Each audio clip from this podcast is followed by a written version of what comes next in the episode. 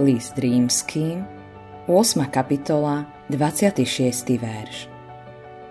A tak aj duch prichádza na pomoc našej slabosti. Lebo my nevieme, za čo sa máme modliť, ako náleží.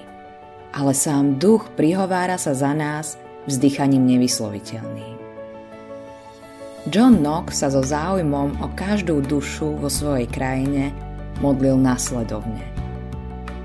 Daj mi Škótsko, inak zomriem. Jeho najúprimnejšiu snahu Boh odmenil duchovným prebudením v krajine. Noxova modlitba predstavuje modlitbu v duchu. Je to prejav hlbokého duchovného záujmu o ostatných a je vzbudený Božím duchom.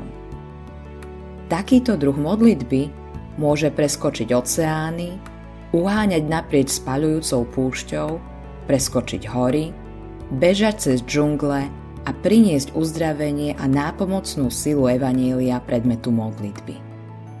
To, že duch sa prihovára, naznačuje skutočnosť, že sa cez nás prihovára, modlí a trúchli Boh. Tak sa stávame Božími spolupracovníkmi jeho skutočnými partnermi. Naše životy sú pozvihnuté z nízkej úrovne sebectva na vysokú úroveň kreativity s Bohom. John Knox sa úprimne modlil a církev v Škótsku prešla do nového života. Modlitba dňa Volanie môjho srdca je vypočuté. Ďakujem ti, Pane Ježiši.